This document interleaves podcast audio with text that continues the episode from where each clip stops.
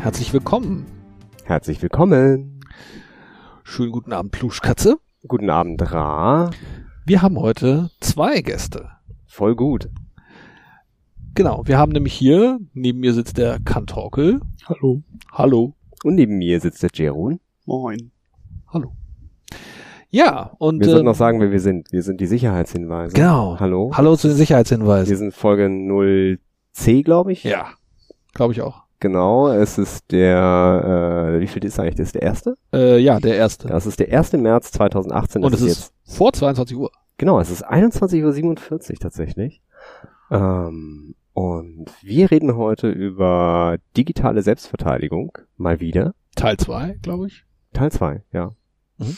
Und äh, heutiges Thema wäre Tor. Genau. Tor. Oder auch, wovon äh, viele Leute schon gehört haben, dieses äh, Darknet. Ja, ist es das Darknet? Ja, ich glaube, das Darknet, also ich glaube, Tor ist ein Teil vom Darknet. Man kann, man kann so ein Darknet in Tor machen. Ja.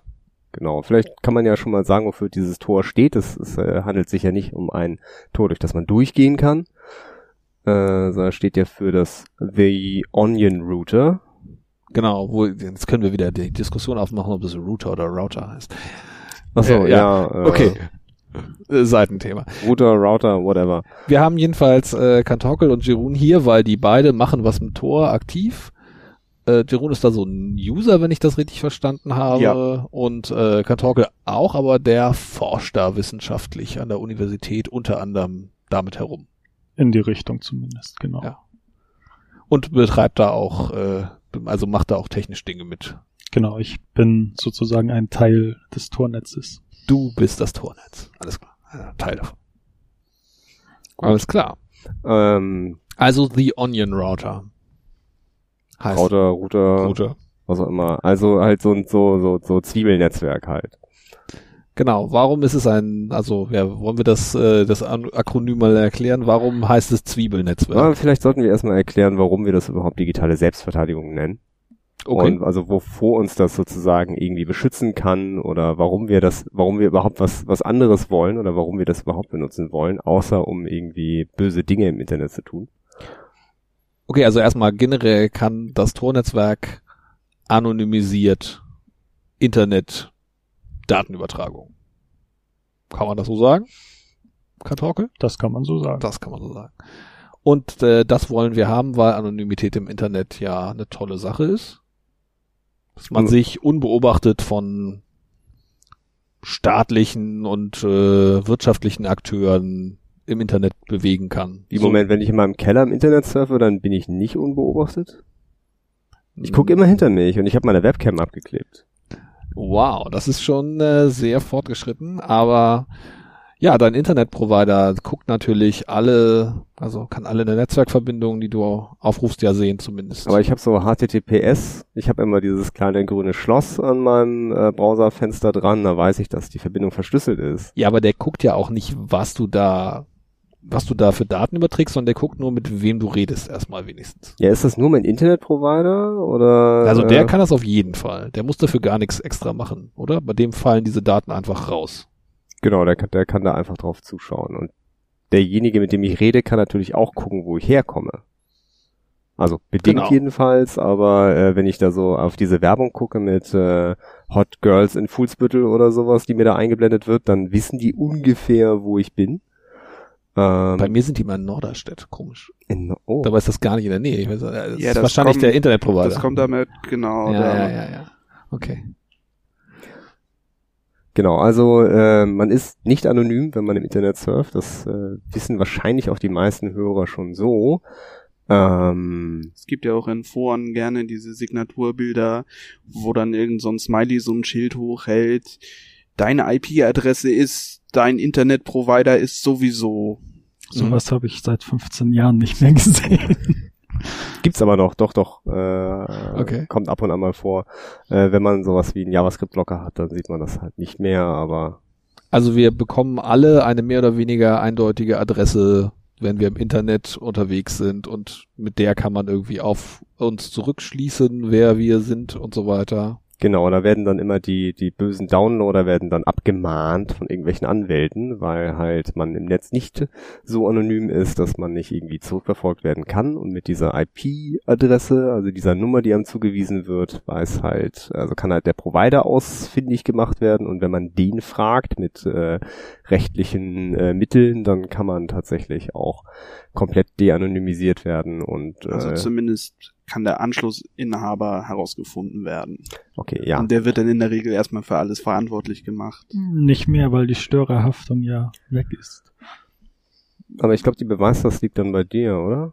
Nee, du musst jetzt nur noch sagen, ja, tut mir leid, ich hatte ein offenes WLAN, kommt nicht wieder vor. Ich werde da jetzt mal dafür sorgen, dass da nicht mehr jeder zugreifen kann. In der Theorie, ich glaube, das müsste man mal ausprobieren. Ja, Ja, nur zu. Du bist auch da so ein Kandidat für mit Freifunk. genau. Das haben wir noch gar nicht erwähnt. Kantorkel hat außerdem, ist ja, macht ganz viele Sachen, ist auch noch beim Freifunkprojekt, über das wir auch noch mal wahrscheinlich in einer anderen Episode mal länger reden sollten. Genau, aber vielleicht hat das der eine oder andere schon mal gesehen, dass so ein, so ein, so ein Wifi äh, beim Handy aufgeploppt ist, wenn man irgendwo in der Innenstadt unterwegs war und äh, das war so ohne Passwort und man konnte sich da einwählen und hat dann plötzlich so Internet gehabt. Das hieß freifunk.stadtname.de. Andersrum, Stadtname.freifunk.net. Oh, okay, ja. Net. Net? Net. Ja, Und da kann man dann auch so quasi anonym online gehen. Man kann ganz einfach ein offenes WLAN nutzen und ins Internet gehen. Ob man anonym ist, muss man dann mal diskutieren. Ja, okay. Das sollten wir dann mal tun. Okay. Gut, okay, also ähm, IP war jetzt gerade so der, der Angriffsvektor, von dem wir uns schützen wollen, dass wir unsere IP verschleiern. Unsere IP-Adressen. genau. Genau, äh, da ja, dann gibt's sind ja, natürlich noch die DNS-Anfragen. Genau, das ist, das äh, ist natürlich auch immer eine schöne Datenquelle für denjenigen, der den, diesen Server betreibt. Also es gibt im Internet ja sowas wie so eine Art Telefonbuch, der die ganzen Domainnamen wie www.heißegirlsandfoolsbüttel.de übersetzt in eine IP-Adresse, die dann je nachdem, wie modern man ist, halt so 120.50.10. irgendwas oder ein ganz langes, komisch anderes IPv6-Gedöns ist. Aber genau, genau, aber also letzten Endes läuft alles wieder auf diese IPs hinaus. Das Genau. heißt also, äh, wenn ich es schaffe, halt irgendwie Daten zu übertragen, ohne dass meine eigene private IP äh, nach außen dringt, dann äh, bin ich zumindest sicherer erstmal, äh, weil ich auf diesem Weg nicht zurückverfolgt werden kann. Ähm, Tor kann einem dabei helfen, aber vielleicht versuchen wir mal irgendwie so einfach zu erklären, wie das ohne Tor funktionieren mit zum Beispiel. Ich glaube, der Jeron hatte mir äh, vor der Show schon äh, geschrieben, dass man das so mit Postsystemen äh, machen kann. Also wenn man sich jetzt ähm, alle Server und auch den eigenen Anschluss im Internet halt als äh, Postbox vorstellt, ähm, wo man so Pakete hinschickt oder Briefe hinschickt. Das, lustigerweise sind das ja auch Datenpakete, die man hin und her schickt. Und äh, wenn ich jetzt äh, sozusagen mit der Postbox von Ra kommunizieren möchte, dann muss ich halt die Nummer kennen. Die kann ich dann über den, den das Telefonbuch sozusagen oder das Adressbuch, äh, den sogenannten DNS-Server, ähm, kann ich das herausfinden und dann möchte ich Ra jetzt ein Datenpaket schicken und schreibe halt da drauf an diese und diese Nummer, pack da meine Daten rein und dann schreibe ich natürlich noch drauf, wohin er antworten soll, weil er nicht notwendigerweise weiß, dass das Paket von mir kommt. Also schreibe ich dann meine IP-Adresse da drauf und dann schicke ich ihm das Paket und äh, er kann es dann halt auspacken und sieht dann so, ah, das ist von mir und äh, kann mir dann die Antwort schicken, weil ich ihm wahrscheinlich eine Frage geschickt habe, wie schick mir doch mal hier äh, aktuelle Infos zum Podcast. Fast. Also ich würde das Ganze noch ergänzen. Äh, Okay. die deine Adresse und die Adresse von Ra, beide stehen außen auf dem Paket drauf. Das kann jeder sehen. Also nicht nur Ra kann sehen, wo das Paket herkommt, sondern jeder, der das Paket ein Stückchen weiter transportiert. Ach so, ja gut, der, der das also dein. Internetprovider und der Betreiber von dem Rechenzentrum und alle, die so auf dem Weg liegen. ja, und je nachdem, wie das so geroutet wird, können das ja ziemlich viele sein. Ja, Also wenn halt mal Zusteller wieder kann's die Leitung über New York billiger war und so. Genau. Wo das überall noch so lang geroutet wird. Genau, die können also- alle diese Metadaten lesen, die auf dem Paket außen drauf stehen. Genau. also die die äh, die Metadaten sind praktisch äh, von außen sichtbar, also für jeden Zusteller. Das heißt also, der Zusteller weiß, woher das Paket kommt, an wen es geht. Äh, weiß nicht zwingendermaßen, was drin ist, außer das Paket ist auch noch unverschlüsselt, also halt irgendwie nur ein Pappkarton, den man aufmachen kann. Oder eine Postkarte halt. Oder direkt eine Postkarte. Ja. Ähm, so. Wie könnte ich das verhindern, dass, äh, wenn ich dem Ra ein Paket schicken möchte, äh, diese Information sozusagen sichtbar ist nach außen. Also wenn ich sie jetzt von innen drauf schreibe, dann kriege ich das Paket ja nicht zugestellt. Also irgendwas muss da draußen draufstehen. Wie mache ich das?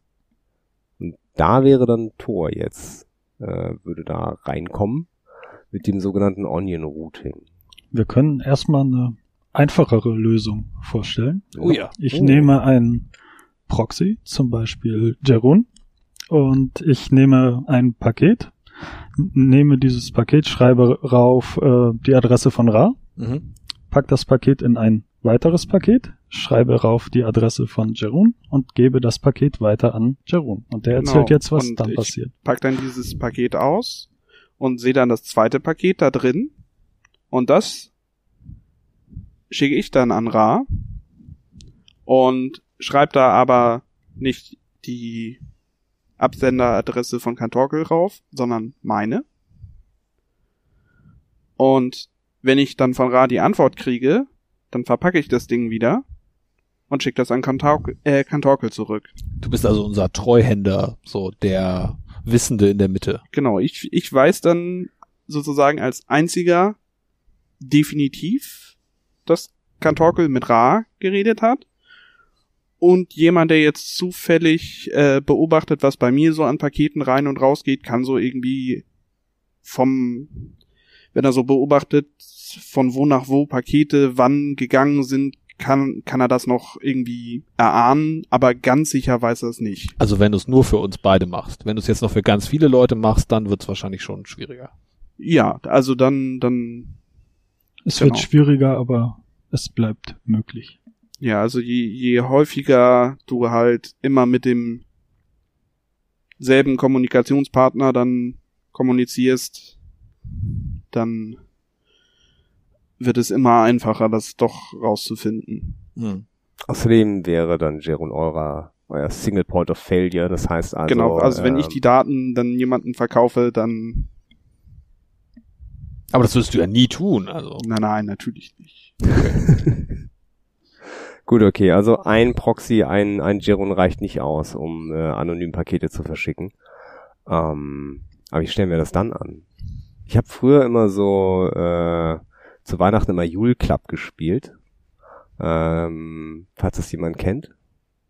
Ja. Äh, das heißt also, dass man ein Paket mehrmals, also dass man ein, eine Person wählt, die man beschenkt, dann äh, das Geschenk einpackt und ein Namensschild von der Person drauf äh, schreibt, dann das Paket nochmal einpackt mit einem anderen Namen und das nochmal einpackt mit einem nochmal anderen Namen und so weiter und so fort. Und bei der Veranstaltung selber gibt man das dann demjenigen, dessen Name auf der äußersten Schicht steht, äh, zum Auspacken und der packt halt nur die erste Schicht aus und sieht, dass da nicht mehr sein Name draufsteht, sondern jemand anderes und äh, reicht das Paket dann weiter.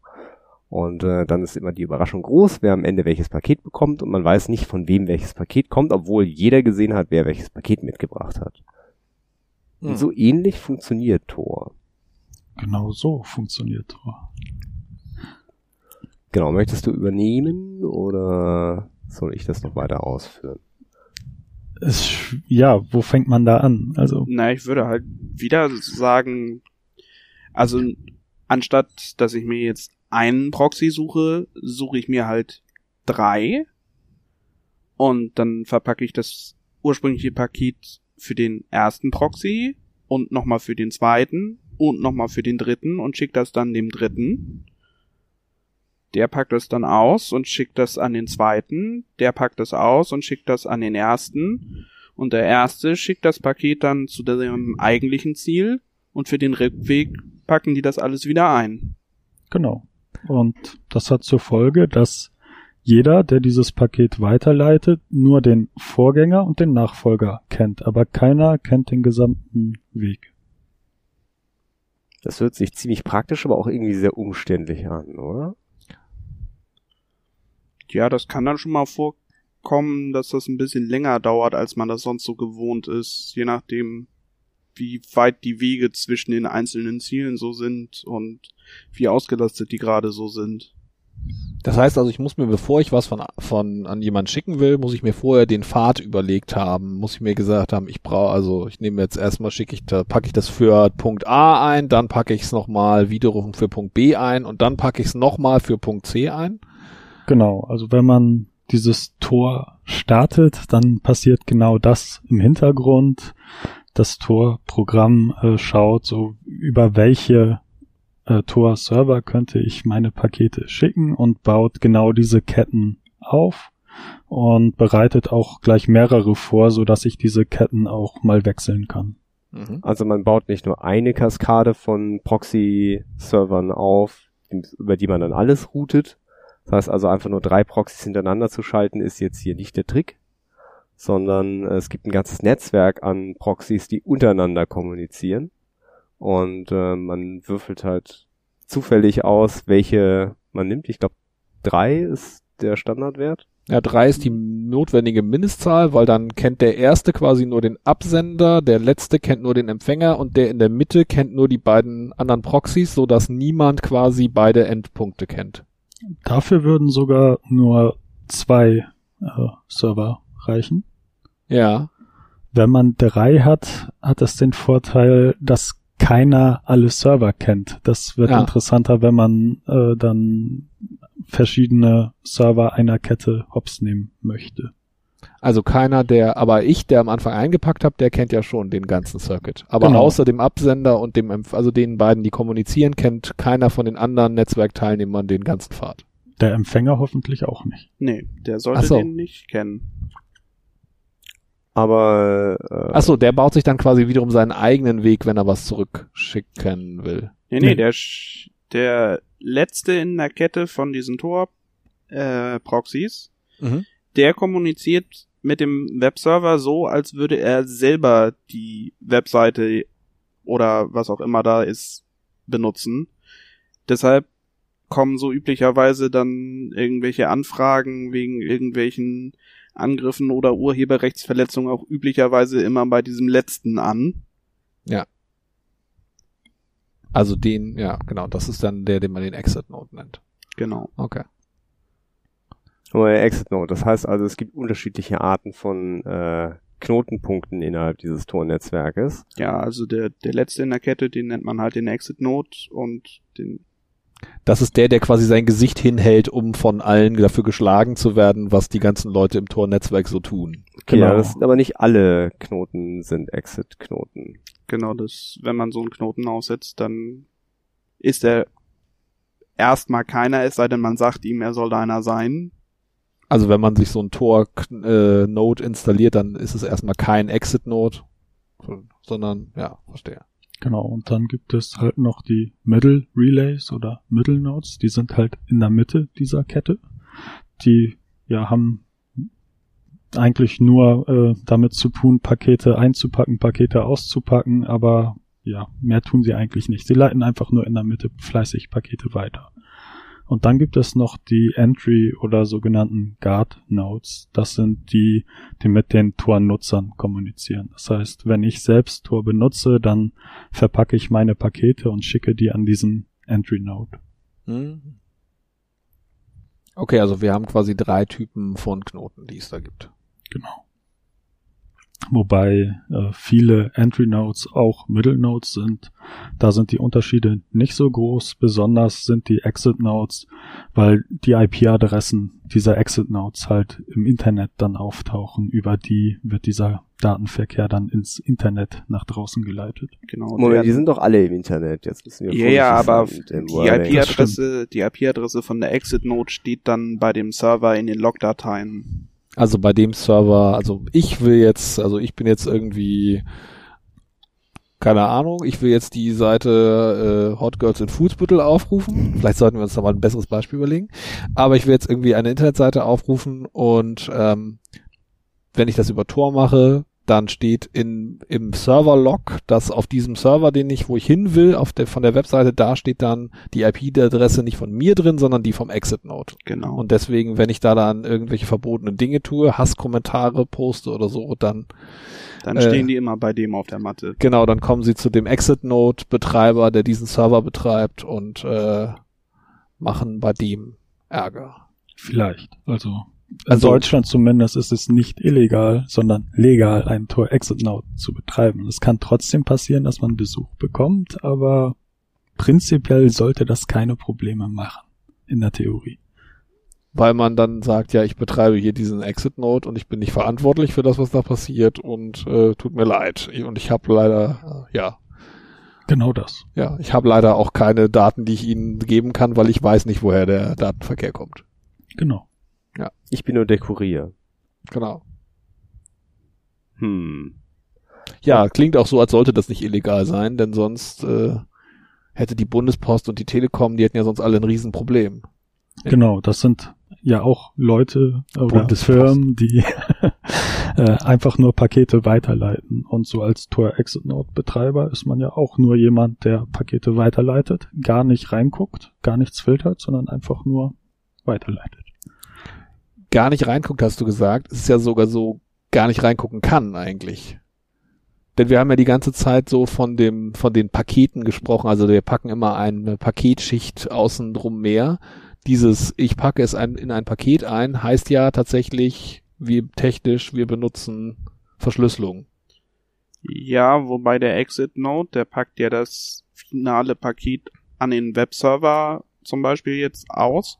Und wenn jetzt dieser Webserver kein SSL hat, dann kann er natürlich trotzdem alles mitlesen, was da so übertragen wird. Er weiß halt nur nicht, für wen er das überträgt. Aber er kann schon, wenn das nicht nochmal extra verschlüsselt ist, sehen, was da so übertragen wird. Also kein SSL heißt nicht dieses kleine grüne äh, Sicherheitsschloss im Browserfenster. Mhm. Aber zumindest die anderen hätten das nicht sehen können, weil es zu dem Zeitpunkt, also die anderen Nodes, der Middle Node hätte den Inhalt des Pakets nicht sehen können, weil Den- genau. der das nicht hätte entschlüsseln können. Genau. Genau, Sie können den Inhalt nicht sehen, Sie sehen nur, wie groß das Paket ungefähr ist. Also, Und natürlich dann, und die Metadaten von, ne, also an welch, der Middle Node weiß halt, von welchem Entry Node kommt es und an welchen Exit Node geht es. korrekt.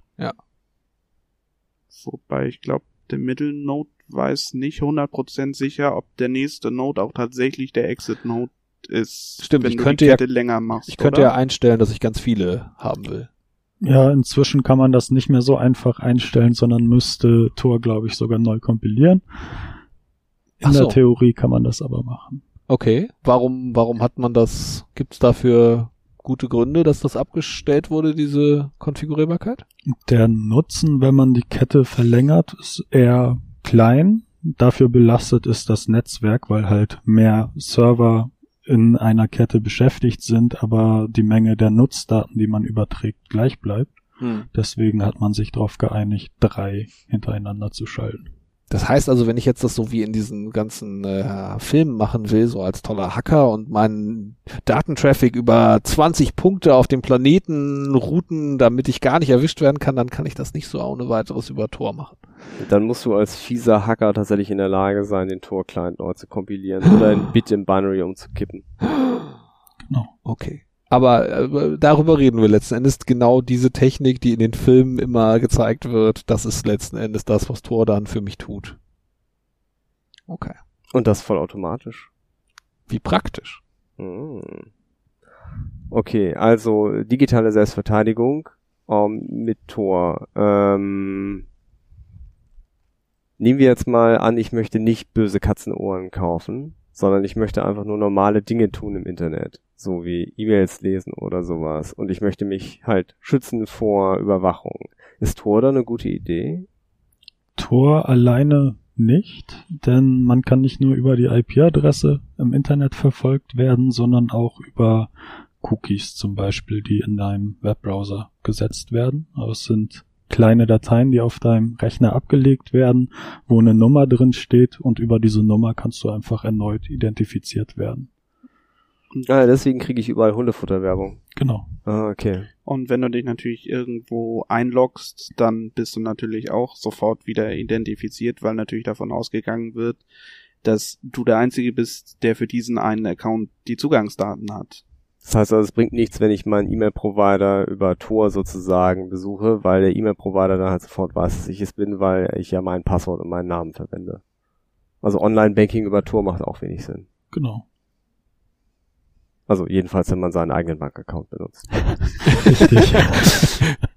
Das ist natürlich die langweilige Form des Online-Bankings. Okay. Also nur, nur dass das mal äh, nochmal ausgesprochen ist, einfach alles über Tor machen, ist nicht zwingend eine gute Idee. Genau, es gibt verschiedene Dinge, wo man ja mit seinem Klarnamen sogar vielleicht eingeloggt ist. Es gibt Leute, die dieses Facebook benutzen, da muss man dann auch kein Tor benutzen, denn Facebook weiß eh, womit man sich da eingeloggt hat. Da kann man sich Tor eigentlich auch sparen. Es sei denn, man befindet sich halt irgendwo, wo es nicht so gut ist, wenn zum Beispiel der Internetprovider das weiß. Entweder das oder man befindet sich irgendwo, wo Facebook zensiert wird und man möchte es trotzdem benutzen. Da hilft Tor dann auch. Ja, Okay, oder, also jetzt wird's interessant. oder ich könnte ja auch eine alternative Identität auf Facebook haben. Also Genau, also es gibt viele Gründe, dann doch Tor zu nutzen. Man sollte sich nur im Klaren darüber sein, dass es nicht immer gut ist. Ja, es, also, also dieser Zensurgedanke, den finde ich ja sehr interessant. Das ist ja auch der, der häufig sozusagen äh, angesprochen wird. Äh, Gerade was so die, äh, die legale Nutzung, um es mal knallhart zu formulieren, von Tor angeht, ist halt, dass man sich nicht schützt davor, dass der äh, Server, den man besucht, weiß, wer man ist, aber dass man halt auf dem Weg dahin äh, geschützt ist. Also vor der Regierung oder vor dem Provider, der halt eventuell Dinge blockt, die äh, man aber für das äh, Ausleben von freiheitlich-demokratischer freiheitlich-demokratischer Grundordnung irgendwie ganz gerne hätte. du meinst, Ähm, wenn ich mich zum Tyrannenmord verabreden will. Naja, es gibt auch einfach Regionen, da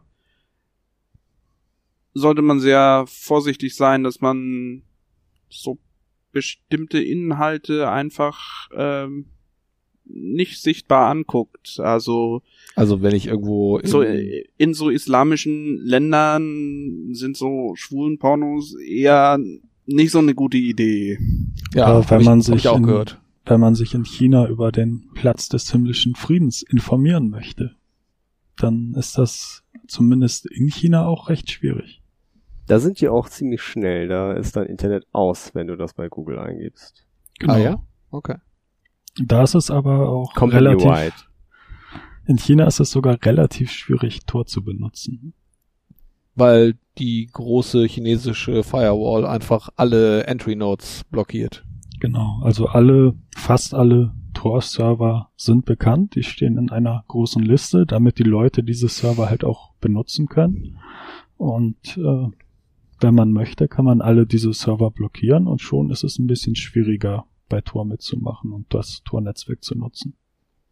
Und für diese Leute gibt es dann noch ein paar geheime Entry Nodes, die immer mal wechseln und Genau, da Okay. gibt es dann eine geheime Liste, da kann man dann irgendwo eine Mail hinschreiben und dann bekommt man drei IP-Adressen zurück und wenn man die dann irgendwo einträgt, dann äh, nicht irgendwo einträgt, sondern in seinem Tor-Programm, dann kann man vielleicht doch Tor nutzen, aber selbst das wird gelegentlich erkannt, so dass man noch einen Schritt weitergehen kann und dafür sorgen kann, dass sein Tor-Traffic wie harmloser Skype-Video-Traffic aussieht zum Beispiel. Aber all diese Werkzeuge bringt Tor bzw. der Tor-Browser gleich mit, so dass auch Leute, die technisch nicht so versiert sind, da relativ einfach mitmachen können. Genau, gutes Stichwort, der Tor-Browser, weil du sagtest ja, Tor alleine bringt es noch nicht, weil wir können ja auf so viele andere Weisen identifiziert werden, über Cookies zum Beispiel oder andere Merkmale von unserem Surfverhalten oder unsere Eigenschaften unseres Computers. Genau. Da hilft der Tor-Browser dann. Genau, der vereint Schutz vor äh, Tracking durch die IP-Adresse, aber auch äh, Schutz vor Tracking über andere Dinge, wie zum Beispiel äh, Browser Fingerprinting. viele Browser haben einen eindeutigen Fingerabdruck, also die haben einfach sehr viele verschiedene Merkmale, die in der Kombination eindeutig sind. Zum Beispiel die Liste von Schriftarten, die verändert sich über die oder durch die Programme, die man installiert hat. Und diese Liste von Schriftarten reicht häufig schon aus, um weltweit eindeutig einen Fingerabdruck im Browser zu haben. Und da ist es zum Beispiel auch so, ich weiß nicht, ob das immer noch so ist, aber unter Windows war es zumindest lange so, dass die Liste der äh, Schriftarten war sortiert äh, nach dem Zeitpunkt, wann diese Schriftart installiert wurde Oh, okay. und nicht nach dem nach dem Namen oder irgendwie der ID. Und dann war das darüber noch einfacher, über die Schriftarten eine eindeutige Zuordnung zu machen. Gab es diese Webseite, auf die man gehen konnte, die Ja. halt so Browser-Fingerprints gesammelt hat und die gesagt hat, wie unique dein Fingerprint ist. Genau, von der IFF war die, glaube ich. Genau, das Projekt heißt Panopticlick, funktioniert auch heute noch, gibt auch noch ein paar andere ähnliche Projekte und Das verlinken wir mal. da kann man dann halt raufgehen und die Webseite sagt einem, wie eindeutig der eigene Browser-Fingerabdruck ist. Genau, und noch so andere Merkmale sind natürlich ähm, der User Agent, also da steht dann sowas drin wie Windows 10, 64-Bit, äh, Firefox 57 und äh, dann natürlich noch die Bildschirmauflösung ist auch immer. Genau, die Bildschirmauflösung, die Fenstergröße, die Farbtiefe, Uhrzeit, Zeitzone, Ja, alles, das, was man über JavaScript abrufen kann. Das sind schon Ja. eine Menge Informationen. Und das sind alles Dinge, die der Browser freiwillig mitteilt. Deswegen können wir, wenn wir einen, anderen Browser benutzen, der das nicht freiwillig mitteilt, uns davor schützen. Und Genau. das ist der Tor-Browser. Der genau, der vereint äh, viele dieser Schutztechniken, die es so gibt. Und deswegen warnt ein der Tor-Browser auch, wenn man die Auflösung des Fensters, äh, nicht die Auflösung, sondern die Größe des Fensters ändert. Also Wenn man den, zumindest wenn man das Fenster maximiert, tut er das. Ansonsten tut er das auch gerne nicht. okay, dann darfst du da gerne mal einen Bug-Report öffnen. Ähm, prinzipiell versucht der Tor-Browser dafür zu sorgen, dass alle Tor-Browser-Benutzer gleich aussehen. Das heißt, wenn man über den Tor-Browser im Internet surft, kann der Webserver, den man besucht, sehr einfach sagen, da ist jetzt ein Tor-Browser-Benutzer. Allerdings wird es sehr schwierig sein, verschiedene Tor-Browser-Nutzer zu unterscheiden, so dass alle Tor-Browser-Nutzer eine sogenannte Anonymitätsmenge bilden. Aber dafür ist es dann natürlich einfach, alle Tor-Browser-Nutzer von der Nutzung deines, deiner Internetseite oder deines Services auszusperren. Ja, da Genau. gibt's ja auch so einige CDNs, die das gerne tun. Ich glaube, das war Also Cloudflare. Content Distribution Networks, die so größere Datenmengen schnell bereitstellen können. Genau, die halten einen dann sehr schnell äh, für irgendeinen so einen Spam-Bot und dann kriegt man da so ein Capture vorgesetzt, was auch gerne mal nach 20 Mal nicht gelöst wird. Das Ah. liegt dann aber nicht an dem Tor-Browser, sondern wahrscheinlich einfach schon daran, dass man Tor benutzt. Also wenn man Tor benutzt, dann darf Ja, man auch in der. Wikipedia nicht editieren, wahrscheinlich, weil da zu viele Leute rumgetrollt haben. Hm. Ja, also wenn wir jetzt quasi, wenn jemand jetzt das mal ausprobieren möchte mit diesem Tor, dann ist äh, das Tor, sogenannte Tor Browser Bundle runterladen wahrscheinlich die einfachste und schnellste Möglichkeit, das zu tun. Das ist dann quasi die Inst ein Installer, der sowohl den Tor-Browser als auch den Tor-Client enthält und das alles vorkonfiguriert, fertig installiert und einen so ein bisschen dabei unterstützt, das richtig einzustellen. Genau, da muss man gar nichts mehr einstellen. Das muss man dann einfach Ja. nur starten. Sieht so ähnlich aus wie ein Firefox, ist auch ein modifizierter Firefox und dann kann man relativ schnell loslegen. Achso, ich dachte, ich müsste immer noch auswählen, ob ich irgendwie äh, welchen Sicherungs, äh, also ob ich quasi glaube, in einem Ort zu sein, wo mein ähm, Netzwerkverkehr gefährdet ist oder nicht. Genau, zu Beginn muss man tatsächlich zweimal auf Weiterklicken oder dreimal und dann läuft es. In der Regel kann man auch einfach auf Weiterklicken und wenn es dann nicht funktioniert, ist man vermutlich in einem Land, äh, das Tor blockiert oder in einem Netzwerk, wo Tor blockiert wird. Und da muss man dann vielleicht nochmal auf zurückgehen und die Einstellung ändern. Okay, aber das dürfte wahrscheinlich den geneigten Hörern hier im deutschsprachigen Raum nicht passieren, erstmal. Genau. Es sei denn, sie probieren das in ihrem Firmennetzwerk. Da wird auch gerne Tor blockiert, damit die Leute keine Daten raustragen. Ja, da, da raten wir von ab, das im, im Firmennetzwerk zu versuchen, oder? Raten wir von ab. Also ich jedenfalls. Und kriegt ihr nur noch Ärger mit euren Administratoren und so. Okay, also ich kann einfach so diesen, diesen Browser installieren und der macht dann, macht mein Internet dann sicherer. Ähm, was ich mich da immer frage, ist halt, wenn ich also über so eine Exit-Note halt äh, rausgehe, da gehen ja viele andere Leute auch raus. Und ähm, jetzt logge ich mich zum Beispiel bei GMX einfach ein. Mhm. Und äh, mit der IP von der Exit-Note. Gleichzeitig macht jetzt jemand anderes etwas Böses auf GMX, indem er versucht, irgendwie einen Account zu hacken über die gleiche IP. Jetzt guckt GMX in die Logs rein und sieht halt, ich habe mich da eingeloggt, die wissen, wer ich bin, weil ich da irgendwie äh, naiv war und meinen, meinen vollen Namen, meine Adresse eingegeben habe und sehen gleichzeitig, dass über die gleiche IP auch ein Angriff stattgefunden hat zur gleichen Zeit. Kommen die dann nicht irgendwie auf die Idee, dass ich das sein könnte? Ich weiß nicht, ob sie auf die Idee kommen. Es kann sicherlich passieren. Ist ein interessantes Szenario, wo ich noch gar nicht drüber nachgedacht habe. Ähm, allerdings wird man sehr leicht zeigen können, dass diese IP-Adresse, die da auftaucht, zu einem Tor-Exit-Node gehört und spätestens dann sollte man aus der Sache raus sein. Hm. Aber es kann sein, wenn man äh, unfreundlichen Richter erwischt oder so, dass das Ganze ein bisschen Zeit kostet. Aber mir ist kein Fall bekannt, wo äh, dieses Szenario ein Problem darstellte.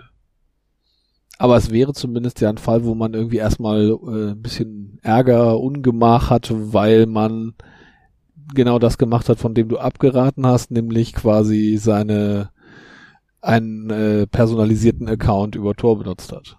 Genau.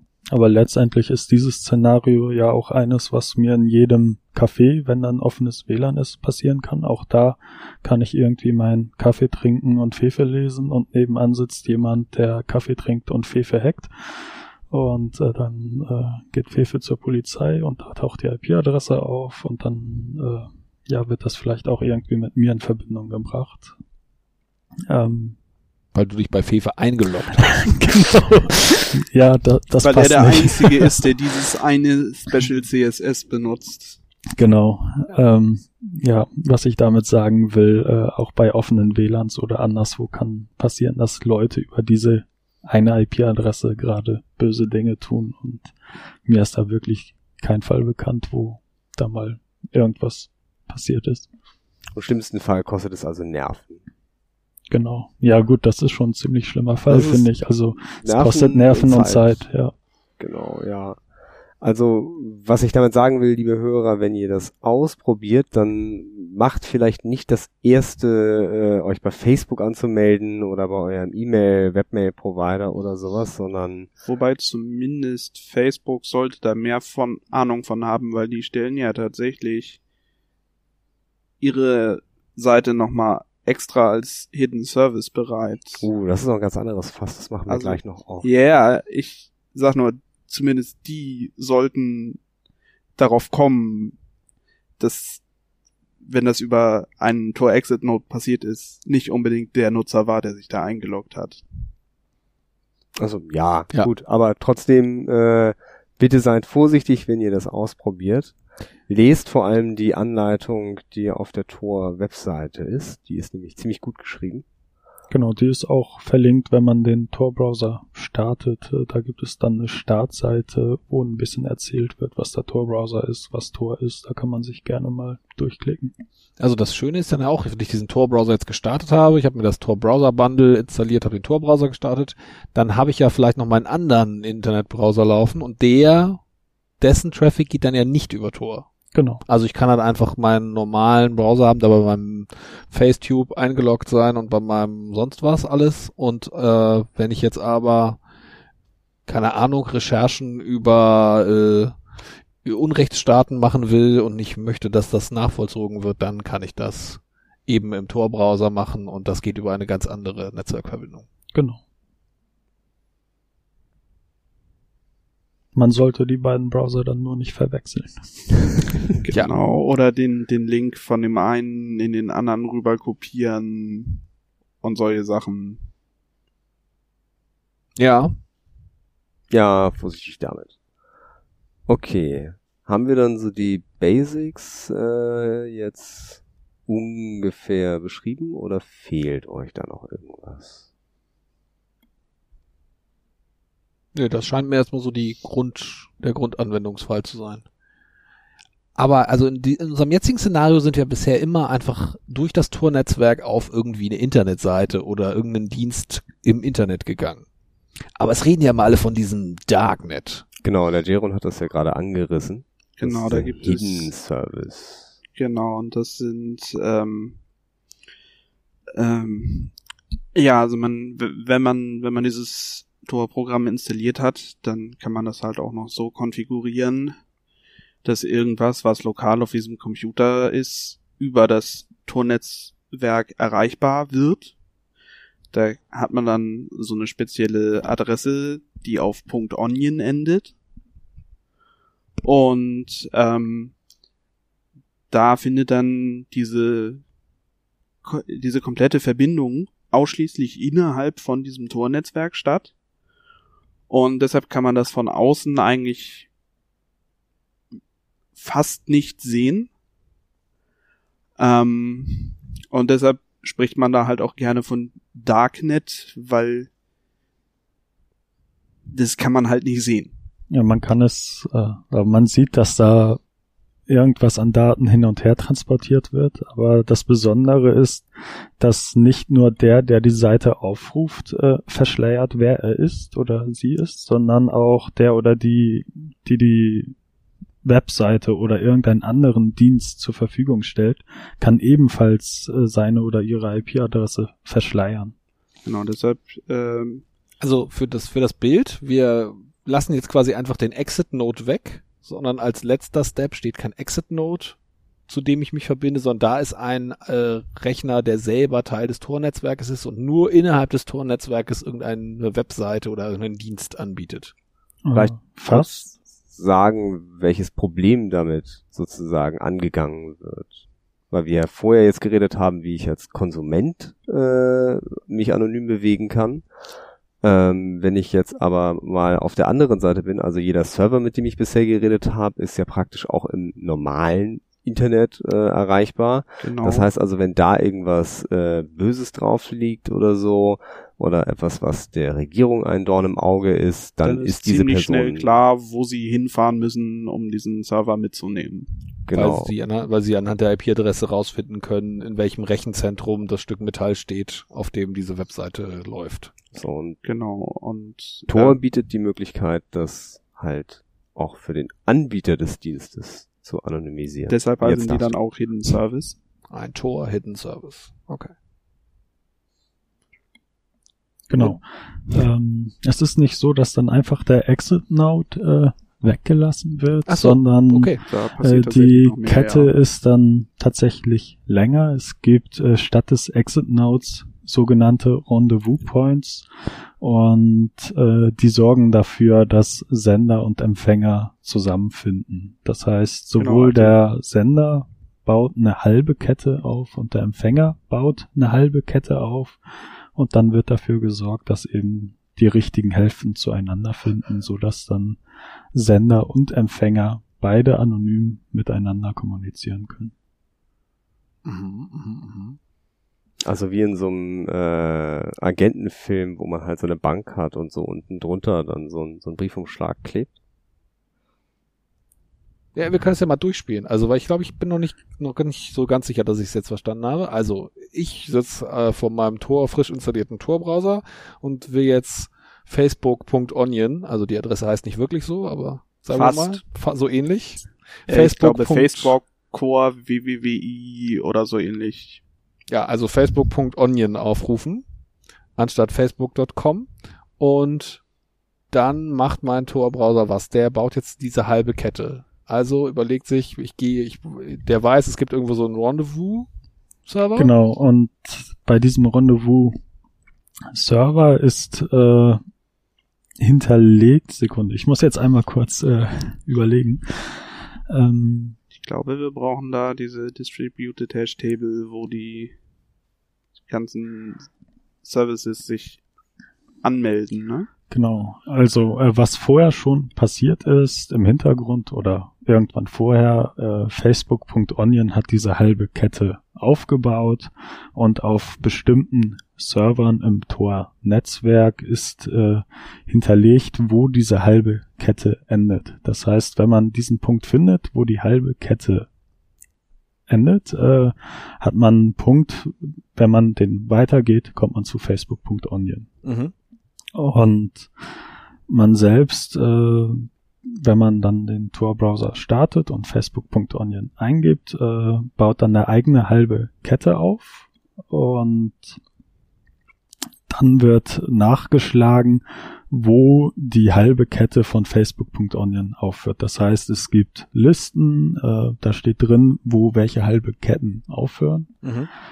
Den entsprechenden Punkt kontaktiert man und dann werden die beiden Ketten miteinander verbunden, so dass es eine lange Kette gibt, über die ich dann Facebook.onion erreichen kann, ohne dass das Ganze das Tornetz verlässt. Und die Rendezvous-Server, das sind die, wo quasi die halben Ketten enden, von denen die einen Hidden Service anbieten.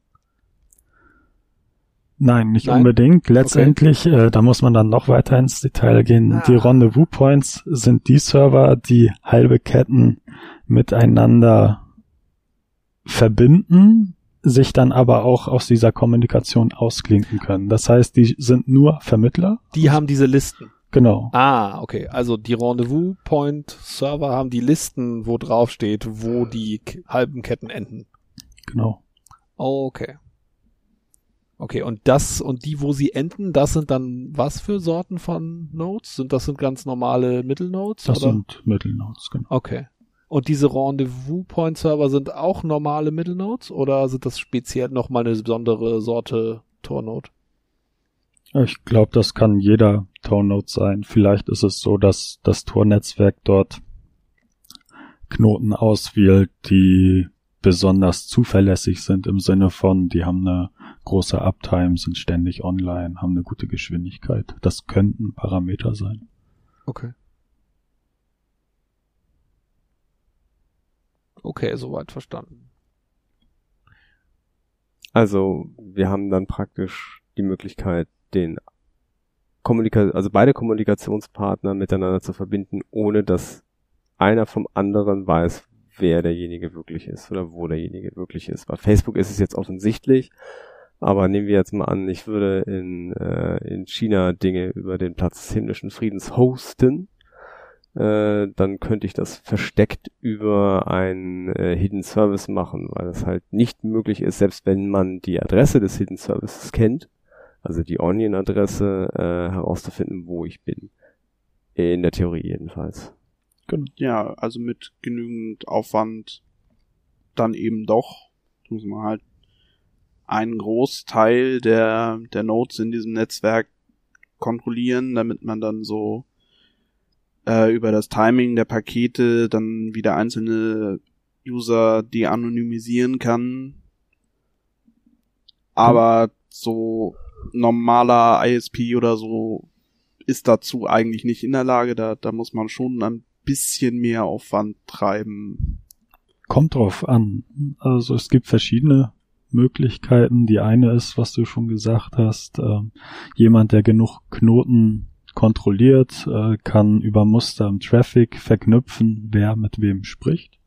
Man kann sich vorstellen, wenn zum fast gleichen Zeitpunkt zwei große Peaks irgendwo auftauchen, dann gehören die zusammen und das wird halt ausgenutzt. Und ansonsten kam es in der Vergangenheit immer wieder vor, dass Leute ihre Webserver nicht ordentlich konfiguriert hatten, so dass sie dann eben doch nicht nur über das Tornetzwerk im Tornetz zu erreichen waren, sondern irgendwo doch noch eine IP-Adresse durchkam, eine normale IP-Adresse aus dem offenen Internet und über die konnten dann äh, Server identifiziert werden. Und wo kam diese IP-Adresse dann? Also wo ist die rausgelegt? Die haben dann zum Beispiel ihre Firewall nicht richtig konfiguriert, dass dass der Webserver auch noch von woanders erreichbar war oder der Webserver selber war falsch konfiguriert und hat irgendwo noch eine Statusseite ausgegeben und dann war auf der Statusseite ah, vielleicht noch die, das äh, andere die normale IP, genau. Okay. Verstehe. Gibt okay. aber auch noch eine Technik. Man kann nicht nur Fingerabdrücke von Browsern nehmen, sondern auch Fingerabdrücke von äh, Webservern. Da wird dann ähnlich wie beim Browser nach äh, Merkmalen gesucht, die in Kombination hoffentlich eindeutig sind und wenn man dann eine große Datenbank von Fingerabdrücken hat aus dem offenen Internet und dann einen Fingerabdruck von einem Tor Hidden Service dagegen hält äh, oder äh, nach diesem Fingerabdruck in der Liste sucht, äh, dann kann man vielleicht äh, auch darüber Server identifizieren. In dem Fall, wo der Webserver sowohl im freien Internet als auch als Hidden Service verfügbar ist. Und einen äh, eindeutigen Fingerabdruck hat, genau. Okay. Ja. Gut, also perfekt ist dieses Tor-Ding halt nicht. Also es bietet keine unschlagbare Anonymität. Genau. Ja gut, gut. perfekt gibt's ja selten. So. Wo ist jetzt dieses Dark Web? Dieses Dark Web ist ähm, der Teil des Internets, der im Tor-Netzwerk äh, versteckt ist. Das heißt, das sind diese verschiedenen Hidden Services, die es im Tornetz gibt, die man nur innerhalb des Tornetzes erreichen kann. Also wenn Leute Dark Web oder Dark Net sagen, meinen sie häufig genau das. Und genau. da kauft man dann nur Drogen und Pornos, die böse sind. Nicht ausschließlich. Also es gibt auch tatsächlich Leute, die sich äh, im Darknet treffen, um legale Dinge zu tun. Also da gibt's auch Wikis und Foren. Aber ich glaube, äh, die Mehrzahl der Nutzer nutzt das tatsächlich, um äh, Drogen zu fertigen. Oha. Wobei, nein, inzwischen gibt es einige äh, interessante Anwendungen, wo man dann auch äh, Darknet nutzt, sozusagen, wenn man das als Synonym für Hidden Services nutzen mag. Und zwar gibt es äh, verschiedene Messenger, die diese Hidden Services nutzen, um zu ermöglichen, dass man anonym für den Empfänger, aber auch anonym für den Sender äh, kommunizieren kann. Das ja, heißt, außerdem kommt man dann halt häufig auch ohne irgendwie einen Server, den der Entwickler von dieser von diesem Messenger betreiben muss, aus, weil jeder Messenger halt einen Hidden Service für seine ID bereitstellt. Und die nutzen dann quasi eben das Tornetzwerk, damit die Nachrichten vom einen zum anderen kommen und damit die sich untereinander finden. Genau, also da stellt das Tornetzwerk dann schöne Infrastruktur zur Verfügung und eben die Eigenschaft, dass Sender und Empfänger verschleiern können, was sie wollen. Außerdem sorgt Tor für Erreichbarkeit, kommt an diversen Firewalls vorbei, ist zensurresistent und so weiter. Und dann hat man da halt auch noch einen Messenger drauf gesetzt. Genau, und was auch sehr praktisch ist, wenn ich mir zum Beispiel jetzt so einen Raspberry Pi konfiguriere, den ich dann mal irgendwo in so ein Netzwerk hängen will, ähm, wo ich nicht genau weiß, was er dann lokal für eine IP-Adresse hat, dann konfiguriere ich mir den vorher einfach so, dass er einen Hidden Service aufmacht und dann kann ich per SSH über diesen Hidden Service darauf und den einfach fragen, ähm, wo er jetzt gerade, in welchem Netz er gerade ist und welche IP-Adresse er hat, damit ich mich dann halt direkt drauf verbinden kann. Beziehungsweise ich kann natürlich auch durch irgendeinen so NAT durch einfach von außen drauf zugreifen. Was man, wo man sich normalerweise dann erstmal irgendwie so ein VPN einrichten würde. Ähm, okay, ich glaube, das müssen wir einmal äh, erklären. Also, was da wäre mal so ein guter Anwendungsfall. Ähm, äh, ich äh, mache ja so ich mache ja so Support bei meinen Eltern äh, und äh, dann brauche ich mal hin und wieder, brauche ich bei denen in ihrem Netzwerk einen kleinen Rechner, aber dann, der ist ja gar nicht so unbedingt von außen zu erreichen. Vielleicht haben sie eine dynamische IP-Vergabe. Genau, sie kriegen auch ständig neue IP-Adressen von ihrem Provider zugeteilt. Und dann könnte ich mir, wie du so gesagt hast, so einen Raspberry Pi nehmen, so einen kleinen Einplatinencomputer und Hm. den lege ich meinen Eltern in die Schublade und sage, ja, also wenn ihr mal Hilfe braucht, dann stöpselt ihr den einfach hier an, an euer Netzwerk. Und dann verbindet sich das Ding mit dem Tor-Netzwerk. Und ich habe mir die Onion-Adresse von meinem Raspberry Pi, die ich mal generiert habe, aufgeschrieben. Genau, und dann kann ich mich übers Tor-Netzwerk mit meinem Raspberry Pi verbinden. Genau. und das geht von außen, weil der quasi von aus dem Netzwerk von meinen Eltern zu Hause eine Verbindung ins Tornetzwerk hergestellt hat Genau. und qua also der hat mir quasi von innen die Tür aufgemacht. Ja. Wir verlinken da hoffentlich irgendeine Form von Anleitung, damit man das zu Hause nachspielen kann. Genau, ich oder? muss die mal raussuchen. Ja, da, also das ist ja auch so, äh, das ist ja so eine ganz klassische Technik, um irgendwo in Netzwerke reinzukommen, auch äh, ne, wo man ansonsten nicht von außen sich an, also diese Reverse Shell ist ja auch ist ja so ein Beispiel, den es da auch immer so gibt, ne? Dass man quasi etwas im Netz in einem fremden Netzwerk hat, das sich von innen nach außen verbindet, weil man eben, weil es so eingerichtet ist, dass man sich nicht von draußen nach drinnen verbinden kann. Genau. Ich kenne das als Hole Punching, weil Reverse Hole Shell Punching. oder Connect Back Shell ist dann nochmal wieder was anderes. Ach so. Okay. dann beim CTF sozusagen äh, genutzt wird, wenn man halt oder beim Hacken generell genutzt wird, wenn man den Server nicht direkt ansprechen kann, den man, äh, wo man halt äh, eine Shell, also eine Befehlseingabe haben möchte. Also macht man einfach äh, selber einen Server auf, der von außen, also vom Internet erreichbar ist und lässt einfach den Server, den man hackt, darauf connecten über diese Verbindung tunnelt man dann die Kommandos, die man auf die Shell schreiben möchte. Und Das Ja, andere ist halt eher so Hole Punching, das ist halt so, oh, ich sitze in einem sehr restriktiven Firmennetzwerk und möchte halt irgendwie äh, trotzdem erreichbar sein und äh, oder eine Verbindung aufbauen können und äh, Oder ich möchte einfach nur an diesem Plastikrouter vorbei und habe jetzt gerade die äh, nicht die Nerven in diesem Webinterface rauszufinden, wie ich mir da jetzt dieses Port Forwarding einschalte und dann muss ich noch irgendwie mit der dynamischen IP-Adresse klarkommen. zumal es ja auch Plasterrouter gibt, wo das dann einfach vielleicht sogar theoretisch vorgesehen ist, aber praktisch einfach nicht funktioniert oder so. Ja, Mhm. Genau. Okay. Dafür Gut. also auch einen schönen Anwendungsfall.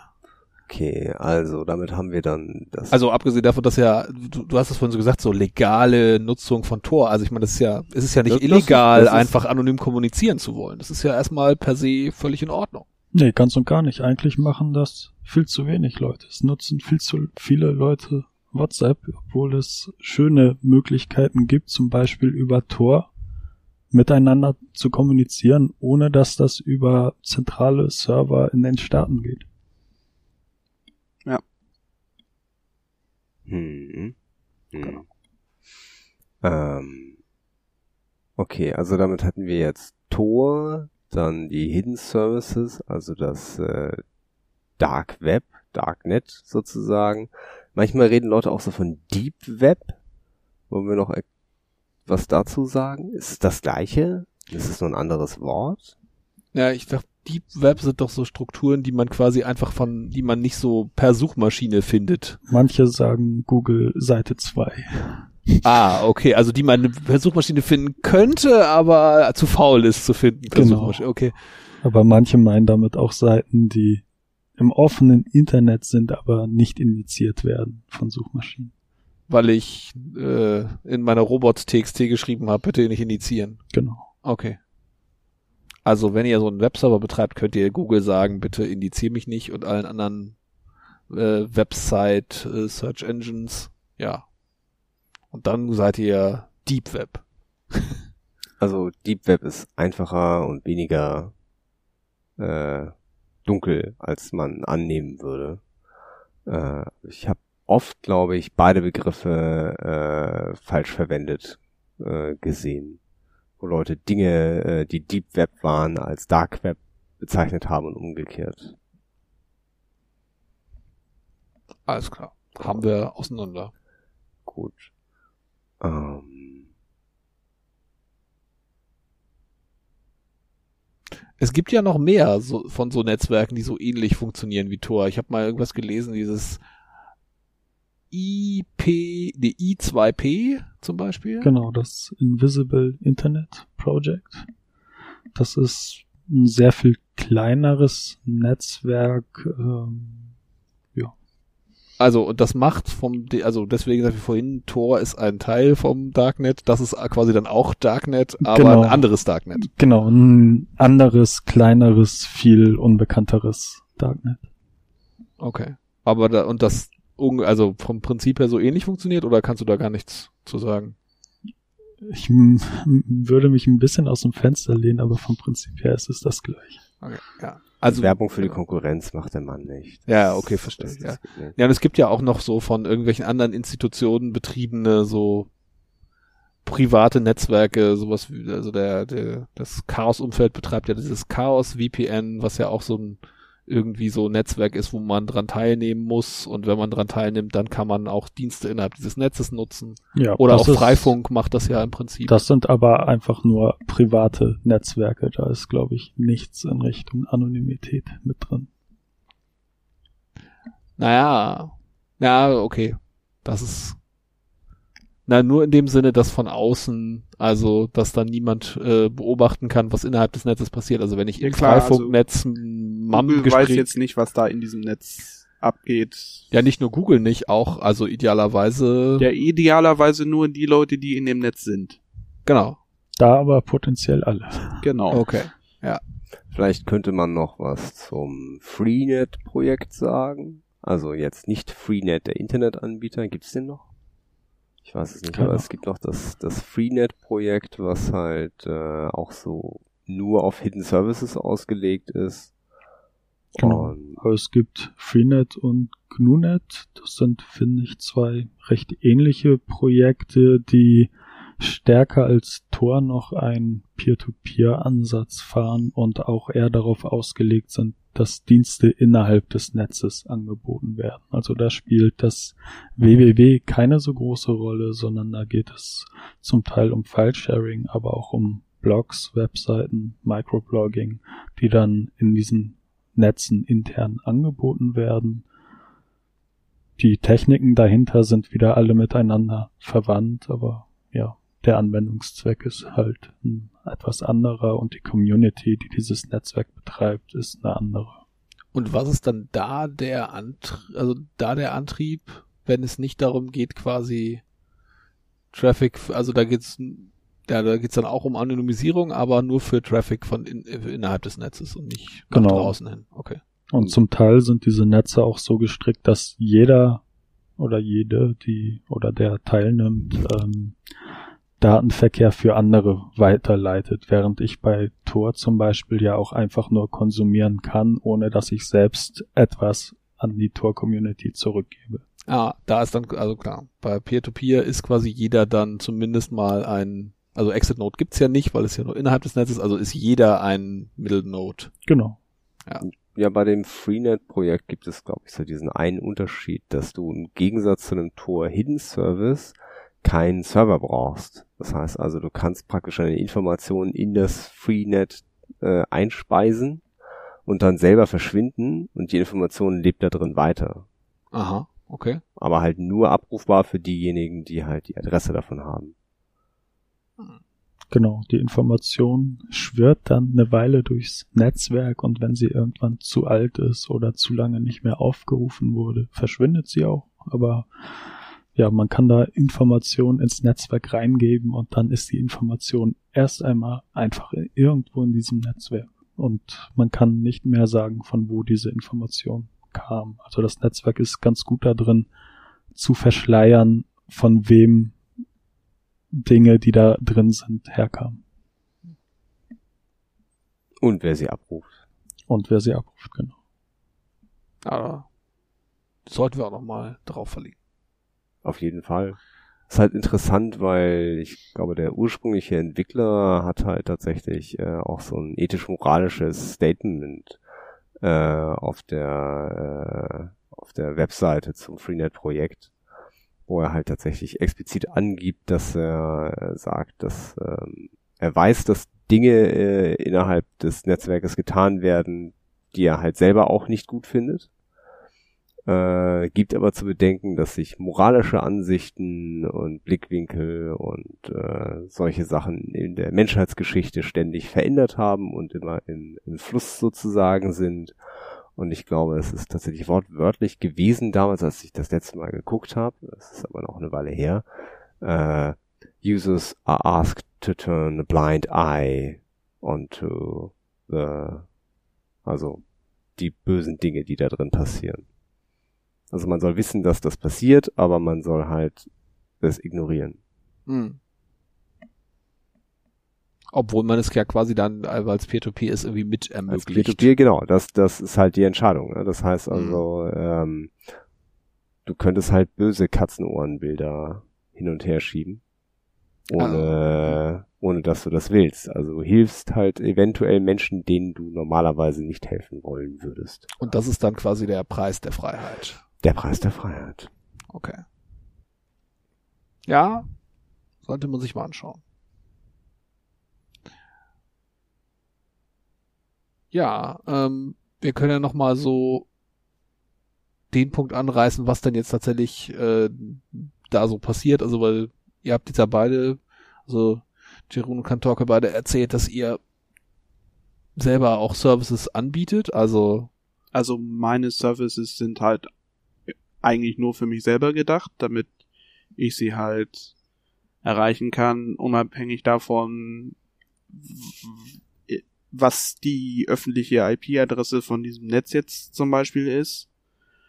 Ähm, Also du benutzt quasi die, dass es das Tor sich schön nach draußen durchtunnelt, diese Eigenschaft benutzt du halt. Genau, also das ist das eine, was ich benutze und ansonsten bin ich halt auch natürlich auch noch ganz normal User über den Browser beziehungsweise ähm, ich benutze ja auch dieses Betriebssystem Cubes, was ihr ja in der Folge über die sicheren Betriebssysteme schon mal erwähnt hattet.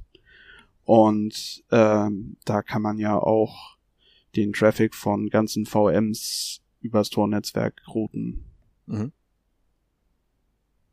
Und das machst du dann auch für irgendwelche Ja, also wenn ich- und so. alles Mögliche, was ich halt so suche, wo ich nicht davon ausgehe, dass ich da irgendwie in meine History nochmal nachgucken will und das irgendwie doch nochmal alles irgendwie haben will. Also so wenn, was weiß ich, wenn ich die, auch wenn ich zum Beispiel jetzt von Python irgendwas in der Doku nachgucken will, dann mache ich das meistens darüber. Mhm. Okay.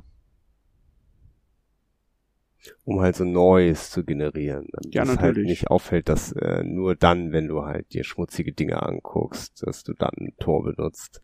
Welche schmutzigen Dinge. Natürlich guckst du keine schmutzigen Dinge an, aber halt so im Genau, also ja, es natürlich. hilft auch. Also je mehr, je mehr Neues da ist, desto schlechter kann man halt irgendwelche anderen Dinge finden. das hilft nicht nur ihm selbst, sondern auch die Leute, die in irgendwelchen Ländern äh, leben und von bösen Leuten regiert werden, hilft das, denn die sind äh, wirklich auf Tor angewiesen, um ihre oppositionelle Arbeit äh, machen zu können. Und da hilft es natürlich, wenn es viel Traffic im Tor-Netzwerk gibt, weil dann deren Traffic so ein bisschen untergeht.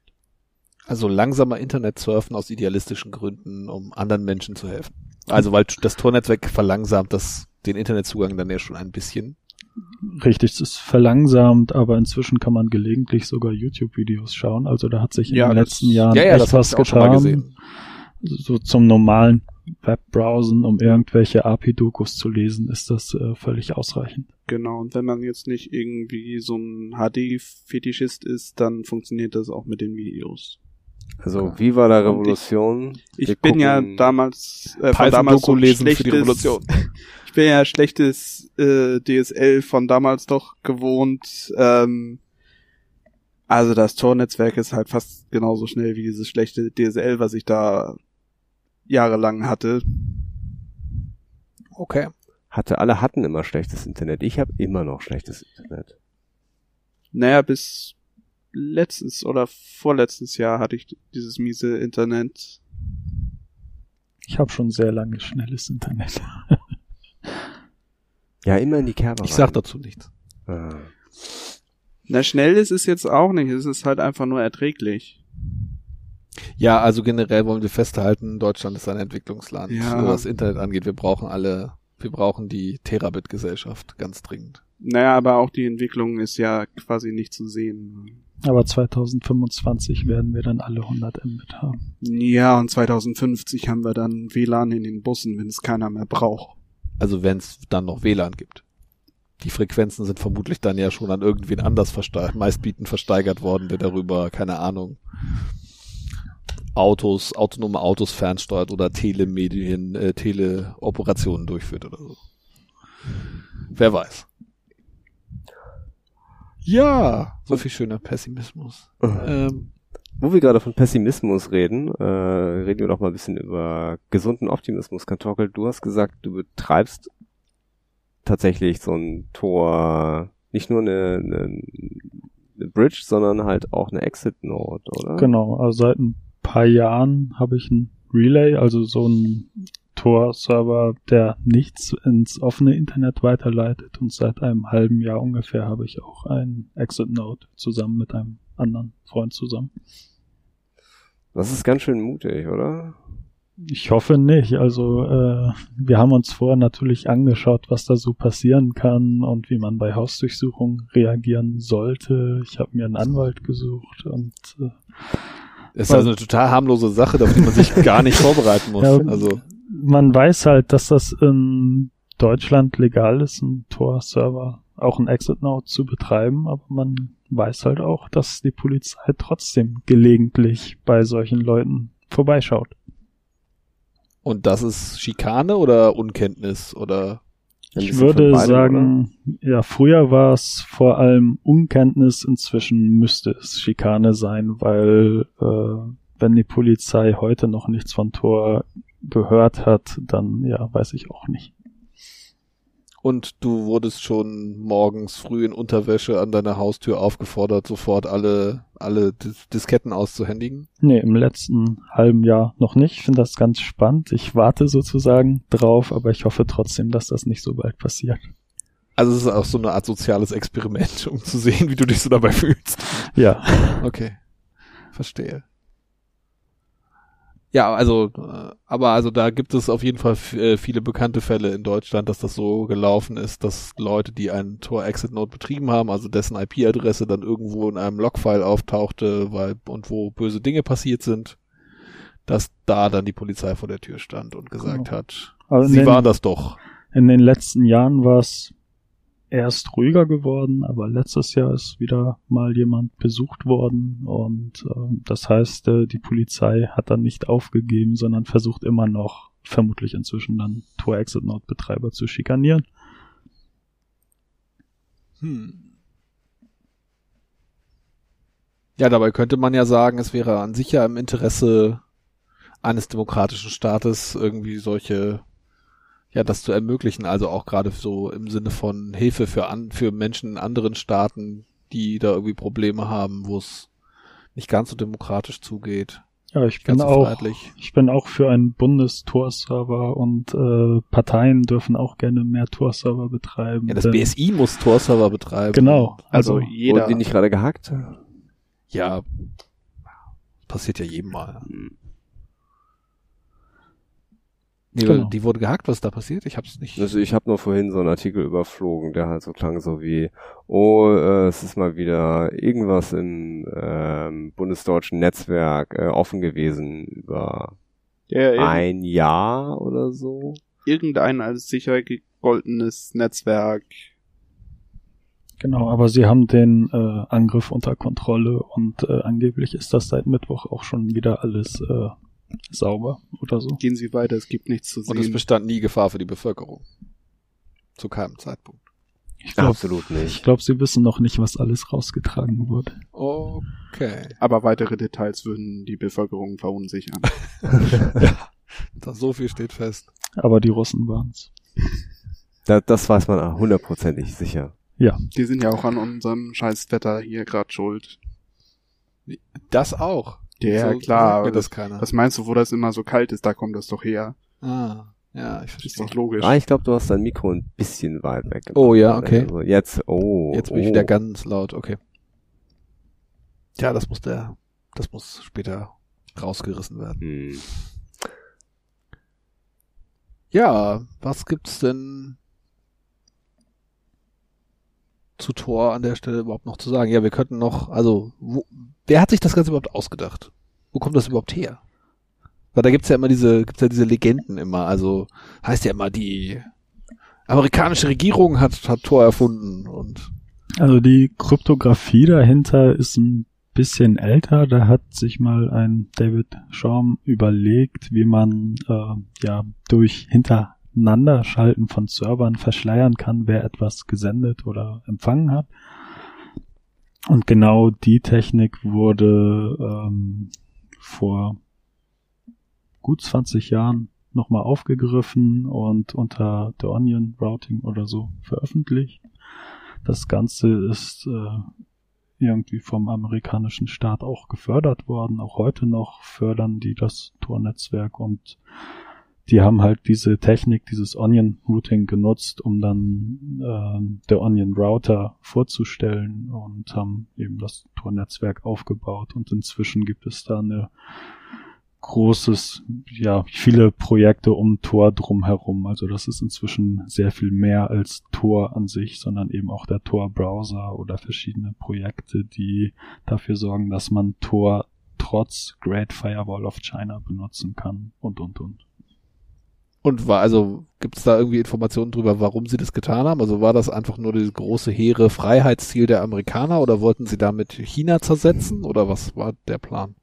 Mir sind da keine Pläne bekannt. Ich kann mir vorstellen, dass auch äh, irgendwelchen Agenten das mal hilft, wenn sie aus einem Netzwerk äh, nach Hause telefonieren können, obwohl da eine, äh, eine große Firewall ist. Hm. Vielleicht wollen sie tatsächlich äh, Demokratie in die Welt bringen. Ist ja nicht auszuschließen, dass das tatsächlich das Ziel ist. Ich glaube, dass irgend so ein kleinerer Förderbehörde da angeschrieben wurde und von nichts wusste, was sie da eigentlich unterstützt und äh, das so lange gemacht hat, dass es jetzt keiner keiner mehr zurückziehen möchte, weil es dann irgendwie auffällig wäre, oder? Ja, ich dachte, es wäre hier die, ein Projekt der DARPA von dieser riesen militärischen Forschungseinrichtung. Also so, ich glaube, da wird nicht einfach, also die fördern nicht einfach irgendwas, glaube ich. Nee, nee aber ich kenne deren Beweggründe auch nicht. Verdammt, keine Einsichten in die Beweggründe der amerikanischen Militärforschung. Okay.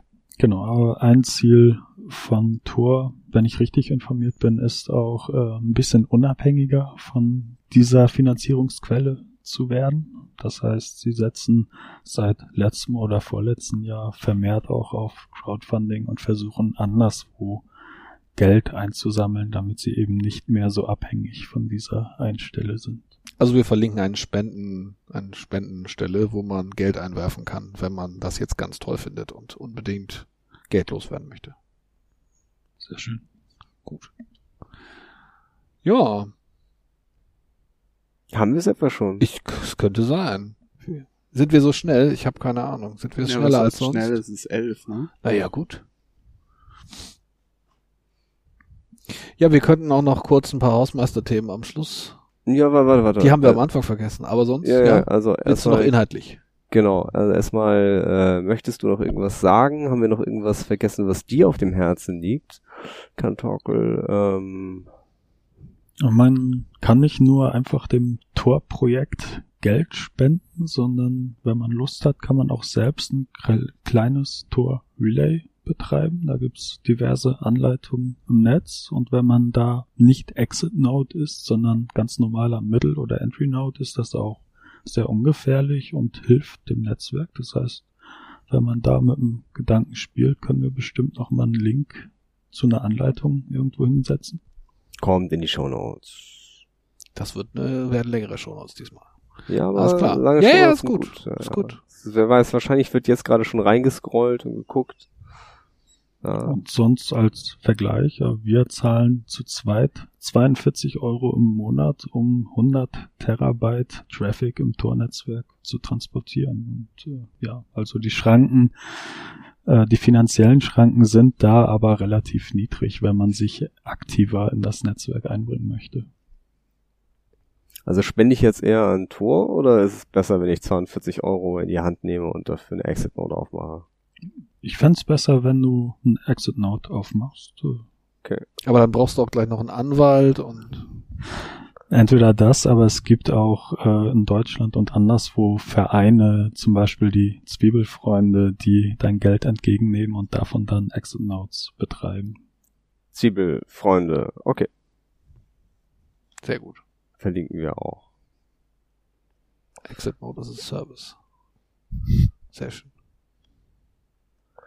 Gut. Jirun, haben wir dich noch irgendwie, hast du noch etwas, äh, was wir nicht gefragt haben, was du noch erzählen möchtest? Nö, ich glaube, wir haben alles. Voll gut. Ja, haben wir mal relativ äh, fokussiert das so durchgezogen. Okay, also nochmal zusammengefasst. Spricht ja. für kompetente Gäste. Ja, war, wir waren auch gut vorbereitet dieses Mal. Das spricht für dich. Also ich, äh, ich bin, ich bin ja immer höchstens semi gut vorbereitet. Höchstens. Ja, hier ist es der, der, der Ra baut meistens hier übrigens das Equipment auf. Ich komme immer einfach nur und setze mich hin und fange an zu reden. Nur so, dass es mal ist. Ich weiß es gar nicht, wenn der Ra irgendwann mal nicht da ist oder sowas, dann kann ich auch keinen Podcast alleine aufnehmen. Äh, deswegen müssen wir immer gleichzeitig da sein. Ja, es gibt jetzt ja für unser Equipment neue, äh, neue Nutzungsbewerber. Wir können also demnächst mal eine Schulung äh, hier machen mit einem Equipment. Da kannst du ja auch einfach kommen. Ja, ja, die mache ich dann, die mache ich dann auch mit. So. Ich dachte, du veranstaltest die. Du bist du schulst. Ähm, also wir haben über äh, die Relevanz von Anonymität äh, gesprochen hinsichtlich, wenn man von zu Hause aus surft und mit, mit, mit Webservern so kommuniziert. Dann haben wir gesprochen darüber, äh, was, wenn man denn so einen Webserver anonym zur Verfügung stellen möchte, mit äh, Katzenuhr-Inhalten, äh, wie man das macht. Dann haben wir über das Darknet, das Deep Web gesprochen, äh, über andere Alternativen zum äh, Tor-Projekt, also I2P, Freenet, äh, GNU-Net, GNU-Net, GNU-Net und so. Dann äh, haben wir euch den Tor Browser beziehungsweise das Tor Browser Bundle empfohlen, äh, um das einfach mal auszutesten. Nochmal der Hinweis, bitte vorsichtig, wenn ihr da äh, Seiten wie Facebook oder sowas ansurft. Ähm, dann Ah, mir ist noch eine Frage, wo du das gerade sagst, eingefallen. Warum hat Facebook eigentlich einen Hidden Service? Ne, damit so Leute aus so Ländern, die halt so zensiert werden, Ach so, ja klar. eben auch auf Facebook können. Twitter das auch? Keine Ahnung. Ist mir nicht bekannt. Nee. Nicht, dass ich wüsste. Wie langweilig. Okay. So. Ja, und dann haben wir noch äh, gesagt, macht bitte, betreibt bitte äh, Relays, Exit Notes, wenn ihr cool drauf seid. Äh, ansonsten spendet an die Zwiebelfreunde und äh, alle Anleitungen, die ihr braucht dafür, packen wir in die Show Notes und jetzt Hausmeister-Themen. Ja, ähm, also ja, es ist ja vermutlich den geneigten Hörern aufgefallen, dass wir zu, dass wir schon relativ lange keine Sendung aufgenommen haben. Da sind uns einige, einige Dinge dazwischen gekommen. Gesundheit und so war, war ein Thema und irgendwie auch so noch Life happened. Live happened, ganz genau. Aber ähm, also auch wenn das jetzt äh, in nächster Zeit noch mehr live happened, versuchen wir also zumindest äh, einmal im Monat möchte ich weiterhin versuchen, auch in nächster Zeit äh, eine Folge bereitzustellen irgendwie. Ja, ansonsten trete ich den Ra einfach und dann machen wir halt mal so eine Folge so über Remote-Aufnahmen oder sowas. Dann wird die Audioqualität wieder ein bisschen schlechter, aber besser als das wieder so lange schleifen zu lassen. Ja, auf jeden Fall. Auf jeden Fall. Also Wir wollen auch den Buffer Overflow dieses Jahr noch schaffen. das, äh, also dieses Jahr schaffen wir den auf jeden Fall. Und wir müssen noch äh, das, die Fortsetzung von aktuelle Sicherheitslage machen.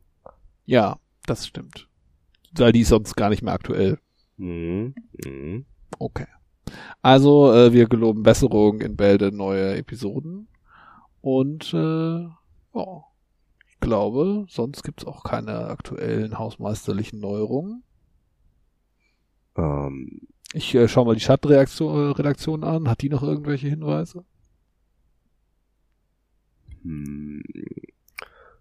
Sieht nicht so aus. Wir sind, wir sind ja sogar jetzt äh, officially announced über das, die Webseite vom äh, Hamburger CCC. Das heißt also, äh, falls ihr in Hamburg seid, falls ihr uns gerne live sehen wollt, wenn wir mal eine Aufnahme machen und wir die tatsächlich hier im Clubraum des äh, CCC Hansestadt, e.V., Hansestadt Hamburg e.V. machen. Was wir eigentlich ja immer machen. Ja, weil, weil hier unser Mikro ist. Ähm, dann könnt ihr vorbeikommen. Äh, alles Notwendige dafür äh, seht ihr auf der Webseite. Und dann Schönen Abend noch. oder einen entspannten Morgen oder äh, eine angenehme Nachtruhe oder äh, angenehmes Mittagessen, je nachdem zu welchem Zeitpunkt ihr diesen Podcast hört. Vielleicht hört ihr ihn gerade in der Badewanne oder eingekuschelt im Bett. Äh, Oder auf der gerade Bahn in der Bahn. oder in der Bahn oder im Bus oder sowas. Äh, egal wo ihr es hört, ich hoffe, ihr hattet Spaß. Wir hoffen, ihr hattet Spaß und äh, bis zum nächsten Mal. Ciao, ciao. Tschüss. Tschüss.